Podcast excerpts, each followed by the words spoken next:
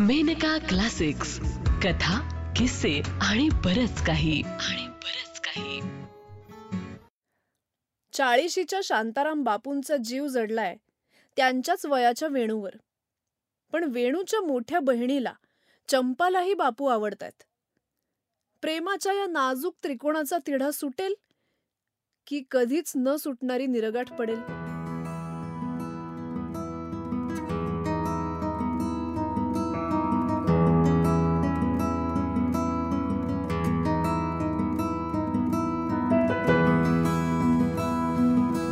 कथा लोळण लेखक जयवंत दळवी वाचन रुचा आपटे शांताराम बापूंना नेहमीच वाटायचे खरोखर आपल्यात काय कमी आहे इतकी वर्षे आपण लग्नाशिवाय कसे राहिलो आता वयोमानाप्रमाणे कानशिलावरचे केस पिकले हे खरे पण त्याला इलाज नाही पंचेचाळीस वर्षे अशी एकट्याने घालवल्यानंतर आणखी दुसरे काय व्हायचे? डोक्यावरचे केस पिकले नाहीत हे नशीब. पण प्रकृती तर धडधकट आहे. मग लग्न का झाले नाही? असा विचार वारंवार त्यांच्या मनात यायचा. आणि मग ते स्वतःशीच म्हणायचे नाही तर नाही. एखाद्याच्या नशिबी नसतो योग. आणि नुसते लग्न होऊन काय कामाचे? जुळते मिळते घेणारी बायको मिळायला हवी. नाहीतर आगीतून फोफाट्यात अशी अवस्था व्हायची. अशी स्वगत प्रश्नोत्तरे होता होताच वर्षामागून वर्ष लोटली. पण गेल्या एका वर्षात त्यांच्यात अकस्मात कायापालट झाला. सातारहून ते एका वर्षासाठी बदली होऊन इथे आले.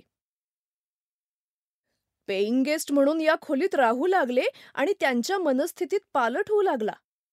या बदलीमागे या जागेत पेईंग गेस्ट म्हणून येण्यामागे दैवाचा हात असला पाहिजे असे त्यांना वाटू लागले.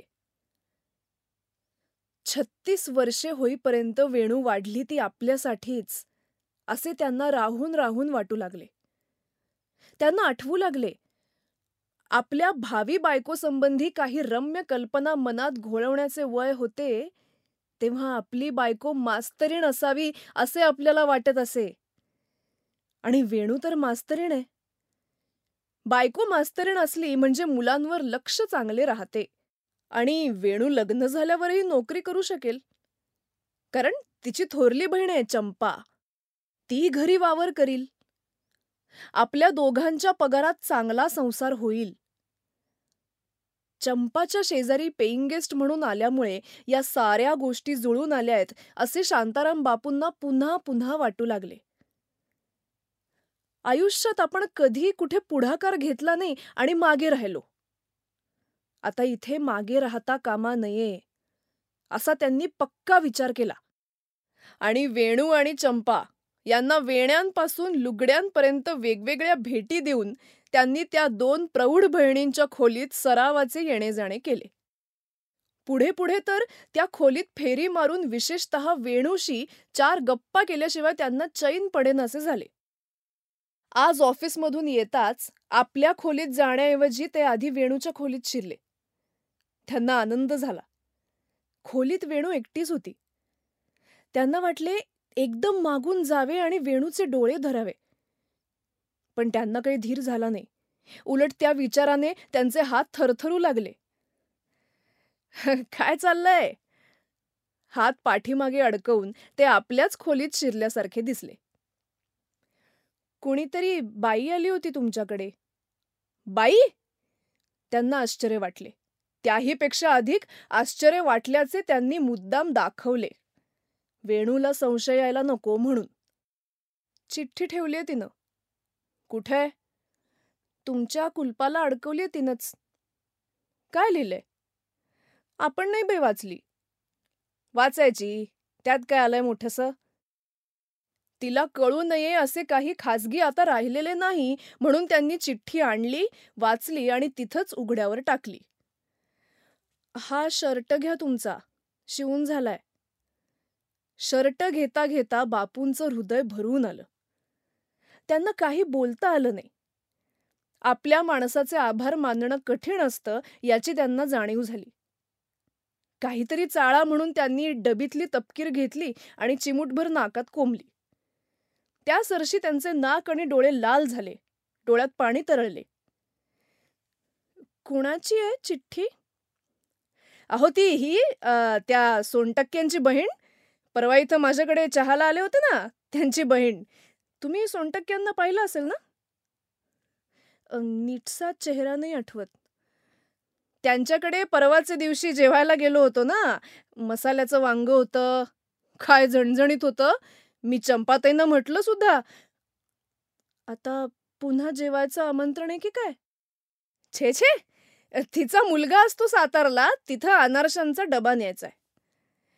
म्हणजे तुमचं सातारला जायचं नक्की झालं? नक्की म्हणजे म्हटलं तर होय म्हटलं तर नाही. आता असा विचार आहे लगेच एक महिन्याच्या रजेवर जायचं आणि मग बदली करून घ्यायची. होईल रद्द. खरं म्हणजे आता इथनं हलावसच वाटत नाही. मग अनारशांचा डबा कसा नेणार? अनारसे इथं खायचे आणि डबा परत करायचा. मला अनारसे भारी आवडतात. पूर्वी डझन डझन खात होतो पण आता मिळतात कुठं? वेणू काही बोलली नाही. खिडकीतून बाहेर बघत स्तब्ध उभी राहिली. बापू तिच्याकडे एक टक नजरेने पाहत राहिले. त्यांना वाटले समोर जावे तिची हनुवटी वर उचलावी आणि कुणीतरी आपल्याला पाहिले असे वाटून त्यांची छाती धडधडू लागली. तरुणपणची रग आणि धग आता या वयात राहिली नाही याची जाणीव होऊन ते चुटपुटले. अजून कशी आली नाही? वेणू काळजीने म्हणाली. कोण? चंपा बाजारात म्हणून गेलीये. एवढंच ना मग येतील. नाही एवढा वेळ कधीच लागत नाही तिला. तास होऊन गेला. अहो हल्ली बाजारात गर्दी किती असते. खरं म्हणजे चंपाताईनं जायचंच नाही. नाही मीच जाणार होते पण मला पेपर तपासायचे होते. अहो मग मला सांगायचं मी का परकाय? बापूंनी तपकिरीची डबी उघडली. एक चिमूट घेतली आणि ती नाकात कोंबण्यापूर्वी ते क्षणभर विचारमग्न झाले. कसला विचार करताय? तुमच्याशी थोडं बोलायचं होतं. फक्त माझ्याशीच? नाही म्हणजे दोघींशीही. मग चंपाला येऊ दे ना. मला तर बाई काळजीच वाटायला लागलीये. कधी वेळ लागत नाही तिला इतका. काळजी नका करू. बस मिळायला वेळ लागतो. नाही तुम्ही जरा नाक्यापर्यंत बघून येता का? हो हो हो. पण माझी छत्री कुठे आहे? ऊन आहे बाहेर. तुमची छत्री चंपानेच नेली दुरुस्त करायला. तीन तारे मोडले होते. छे फारच करता बुवा तुम्ही. बापूंच्या चेहऱ्यावर समाधान झळकलं. त्याच आनंदाच्या भरात त्यांनी तपकिरीची चिमूट नाकात कोंबली आणि लगबगीने ते बाहेर पडले. बापूंची पाठ वळताच वेणूने शिडीवरला डबा काढला आणि त्यातल्या अनारशाच्या पिठाचा गोळा घेतला. खसखस घेतली. स्टो पेटवला. तोच धापा टाकीत चंपा आली. तिच्या हातात भरलेली पिशवी होती आणि काखेत बापूंची छत्री. किती ग हा वेळ चंपा?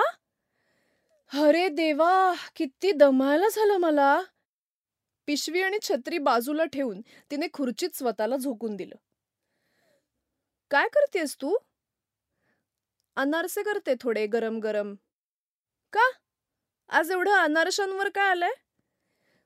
किती दिवस खावेसे वाटतायत? म्हटलं तू करशील. हम्म तुला तर काही गोड आवडत नाही. आता अनारसे बरे खावेसे वाटतायत. चंपा लोचटपणे हसली आणि म्हणाली नाही म्हटलं सगळं ठीकठाक आहे ना? हिश भरी चावट आहेस की ग. आणि तुला का ग इतका वेळ लागला? सहजच ना? की गेली होतीस कुठं? कसल्या तरी अनामिक आनंदाने त्या दोघीही खदाखदा हसल्या. ही वांगी शोधता शोधता तास गेला. मसाल्याची करायची म्हटलं तर छोटी छोटी वांगी मिळतायत कुठे? आज एवढं मसाल्याच्या वांग्यावर काय आलंय बाई? वाटली खावीशी. नाही म्हटलं सहजच ना? का कुठे गडबड केलीयस? पुन्हा त्या दोघी आंबट आनंदाने हसल्या. वेणू तर गुदगुल्या व्हाव्यात तशी हसत राहिली. हसता हसता तिच्या डोळ्यात पाणी आलं. पुरे ह वेणू? मी मोठी आहे तुझ्यापेक्षा. म्हणूनच बाई अधिक भीती. आता कसली आलीये भीती? ते वय गेलं आणि ते दिवसही गेले. चंपाने थकल्याचा एक मोठा सुस्कारा सोडला. त्याचा एवढा आवाज झाला की आपल्या कानावरच श्वास सोडल्याचा वेणूला भास झाला आणि तिचं अंग एकदम शहारल्यासारखं झालं. बराच वेळ ती गप्प बसून पीठ मळत राहिली. ती शांतता तिला डोईजड वाटली. काहीतरी बोलावे म्हणून ती म्हणाली झाली नीट छत्री यांची? यांची छत्री? चंपा वेड लागल्यागत वेणूकडे पाहत राहिली आणि किंचित चिडून म्हणाली मोठे यांच्या त्यांच्यावर काम आलंय की काय? मग काय म्हणू? बापू नाही म्हणतायत? बरं बाई. ती हनुवटी छातीला चिकटवून गप्प राहिली. ती दुखावली गेली याची चंपाला जाणीव झाली. पण वेणूवर डंख मारायचा तिचा हेतू नव्हता. आता काय बोलावे हे तिलाही कळेना. काहीतरी करायचे म्हणून तिने बापूंची छत्री उघडली आणि म्हटले या छत्रीनं भारी त्रास दिला बाई. काय झालं ग? या छत्रीवर नाव आहे त्यांचं. त्यांचं? वेणूच्या भुवया मुद्दाम वाकड्या झाल्या. म्हणजे बापूंचं ग. असं असं. दोघीही पोरकटपणे हसल्या. छत्रीवर बापूंचं नाव आहे. ते वाचून तो कोपऱ्यावरला छत्रीवाला आणि त्याचे मवाली दोस्त हसायला लागले. हसेनात का मेले? बोलून चालून मवाली. पण त्रास केवढा होतो मनाला? बापू या खोलीत येतात. आपण तिथे जातो. बोलत बसतो. मला वाटतं ही सलगी एकूण बरी नव्हे. पण आपली मैत्री लोकांच्या डोळ्यात कशाला खुपायला पाहिजे? आपण काय मर्यादा सोडलीये का? आता इथं मी एकटी असताना ते आले तेव्हा सुद्धा तुला शोधायच्या निमित्तानं मी त्यांना बाहेर घालवलं. एवढं जपून वागतो आपण. पण लोकांच्या तोंडी कोणी लागावं? परवा त्या मोडकबाई सुद्धा खोदून खोदून बापूंची चौकशी करीत होत्या. त्यांना म्हणावं आधी तुमच्या लग्नाचं पहा. पण आपण सुद्धा जपून वागायला हवं. पुरुषांचा काही नेम नाही. आपला सुद्धा तोल सुटायला नको. बापूंना इथनं डबा जातो तेवढा पुरे. आपण त्यांना इथे बसू देता नये. आपणही त्यांच्या खोलीत जाता नये. आपली जबाबदारी आपल्याला कळायला पाहिजे. चंपा वडीलकीच्या नात्याने बोलत राहिली पण ती बंधने वेणूला आवडली नाहीत. ती एकदम म्हणाली ते आपणहून आले तर जा म्हणून तरी कसं सांगायचं? आपण आपल्या खोलीचा दरवाजाच बंद ठेवायचा. फार तर खिडकीतून बोलायचं. असं म्हणून ती तयारीलाच लागली. तात्काळ दरवाजा बंद करून तिने कडी लावली. तिने दार बंद केले ते वेणूला आवडले नाही. तिने फणकाऱ्याने चंपाकडे पाहिले. चंपाच्या ते लक्षात आले पण तिने परवा केली नाही. आपल्यावर अधिक जबाबदारी आहे याची तिला जाणीव झाली. ती निग्रहाने खुर्चीत बसली. आणि मग काहीतरी आठवून ती एकदम उठून उभी राहिली. अय्या सारं मुसळ केरात काय झालं ग? अगं कलईला दिलेला टोप आणायलाच विसरले. एवढंच ना मला वाटलं बापू आले. आता रात्री भात करायची पंचायत आहे. मी जाऊन येते. नको तू जाऊ नकोस. आता दार उघडायला नको. मी एकटी असताना बापू आले म्हणजे? ते काय मिठी मारणार आहेत का तुला? चुप! तेवढ्यात दारावर थाप पडली. दोघी एकदम दचकून उठल्या. कावऱ्या बावऱ्या चेहऱ्याने एकमेकींकडे पाहत राहिल्या. थोडा वेळ वाट बघून बापू खिडकीत आले. आल्या का हो चंपाताई? हो हो आली. वेणू मान खाली घालून उभी राहिली. मंडईपर्यंत जाऊन आलो. ह मी पोस्टावरनं आले. वांगी शोधण्यात वेळ गेला. बरोबर थोडक्यात चुकामुक झाली. दोघीही हसायचे म्हणून अवघड तोंडाने हसल्या. वेण्या आणल्यात. खिडकीतनं घे ग वेणी. अहो वेण्या खिडकीतनं देता येतील पण हा कलईचा टोप कसा द्यायचा? उघड दार वेणूने आज्ञाधारकपणे दार उघडले. बापू आत आले. हा तुमचा टोप. हम्म. आणखी कसं काय बाकी? बापू बोलण्यासाठी कारण शोधू लागले. काय बोलावं त्यांना सुचलं नाही. म्हणून तपकिरीची डबी काढून त्यांनी चिमूट घेतली. आणि डबी रिकामी झाली हे बघताच एकदम ओरडले. अरे बापरे! काय झालं? काही नाही काही नाही. परत बाहेर जायला पाहिजे तपकीर संपली. काही नको आणलीये मी. दोघीही एकदम म्हणाल्या. दोघींनीही दोन पुड्या पुढे केल्या. त्या घेता घेता बापूंना गहीवरून आलं. डबीत तपकीर भरता भरता ते गप्प राहिले. पण त्यांचं मन अस्वस्थ होतं. त्यांना काहीतरी बोलायचं होतं. त्यांनी काहीतरी बोलावं असं वेणूलाही वाटत होतं. आणि त्यांनी आता आपल्या खोलीत जावं असं चंपाला वाटत होतं. बापू तुमच्याशी थोडं बोलायचंय आम्हाला. तेच मी सांगत होतो वेणूला. मलाही थोडं बोलायचं होतं तुमच्याशी. काय सांगायचं तुम्हाला? नाही. आधी तुम्ही काय ते सांगा. बापूंनी तपकीर नाकात कोंबली. ते अधीरे झाले. असं पहा चंपा अडखळू लागली. आपली मैत्री लोकांना पाहावेन अशी झालीये. लाख बोललात. मीही तेच सांगणार होतो. स्त्री पुरुषांची मैत्री लग्नाशिवाय मान्य नाही. पण तुम्हाला कोणी काही म्हणालं का? पुष्कळ लोक म्हणतात. काय म्हणतात? म्हणतात तुम्ही हे असे राहण्यापेक्षा लग्न का करीत नाही? क्षणभर ते गप्प राहिले. मग पुन्हा एकदा तपकीर ओढून म्हणाले आणि खरं सांगायचं म्हणजे वेणू आणि चंपा एकदम चमकून एकमेकींकडे पाहत राहिल्या. का- काय झालं? त्यांनी असं एकमेकींकडे का बघावं ते बापूंना कळलं नाही. "अ, कुठे काय? वेणू म्हणाली. काय म्हणत होता तुम्ही? मी म्हणत होतो आपण लग्नच का करू नये? छे आता का लग्नाचं वय आहे? आत्ताच लग्नाची अधिक गरज आहे. नाहीतर उद्या म्हातारपणी तुम्हाला कोण विचारणार आहे? मला? चंपा तोंड उघडं टाकून विचार करत राहिली. म्हणजे वेणूचा विरोध नसेल तर? बापू! सोनटक्केंची बहीण डबा घेऊन हजर झाली. तिच्या मागोमाग ते आपल्या खोलीत गेले. डबा ठेवून सोनटक्केंची बहीण निघून गेली. पण ते पुन्हा चंपाच्या खोलीत आले नाहीत. संदिग्ध बोलून आपण चूक केली याची त्यांना जाणीव झाली.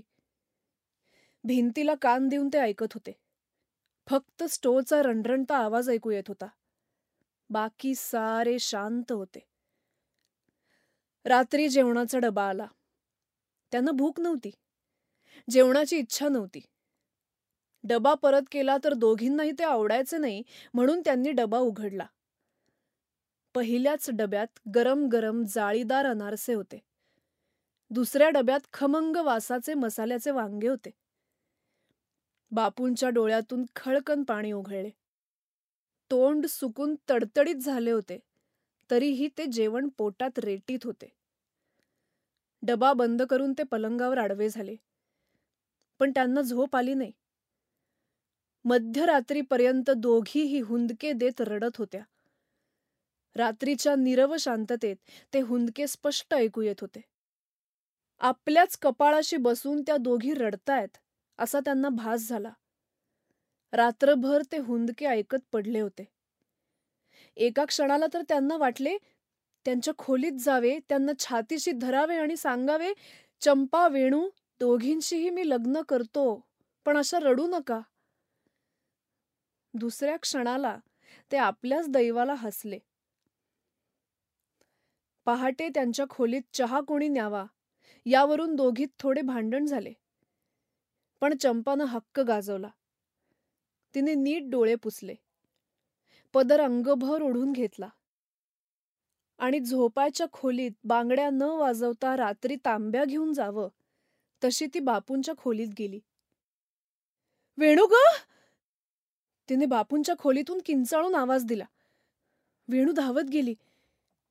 खोलीत बापू नव्हते. भाड्याचे आणि जेवणाचे शंभर रुपये त्यांनी मेजावर ठेवले होते. सारे विसरा. ते शक्य नाही. आपलेच दैव खोटे. अशी एक चिठ्ठी टेबलावर होती. ती चिठ्ठी वाचून दोघींनीही एकमेकींना घट्ट मिठी मारली. बापूंच्या बिछाण्यावर पडून दोघीही बराच वेळ रडल्या. रडत लोळत राहिल्या. आताच आपण ऐकलीत जयवंत दळवी लिखित रुचा आपटे यांच्या आवाजात लोळण ही कथा. ही कथा एकोणीसशे बासष्ट सालच्या मेनकाच्या दिवाळी अंकात पहिल्यांदा प्रकाशित झाली होती. ही मेनका प्रकाशनाची दोन हजार बावीसची प्रस्तुती आहे.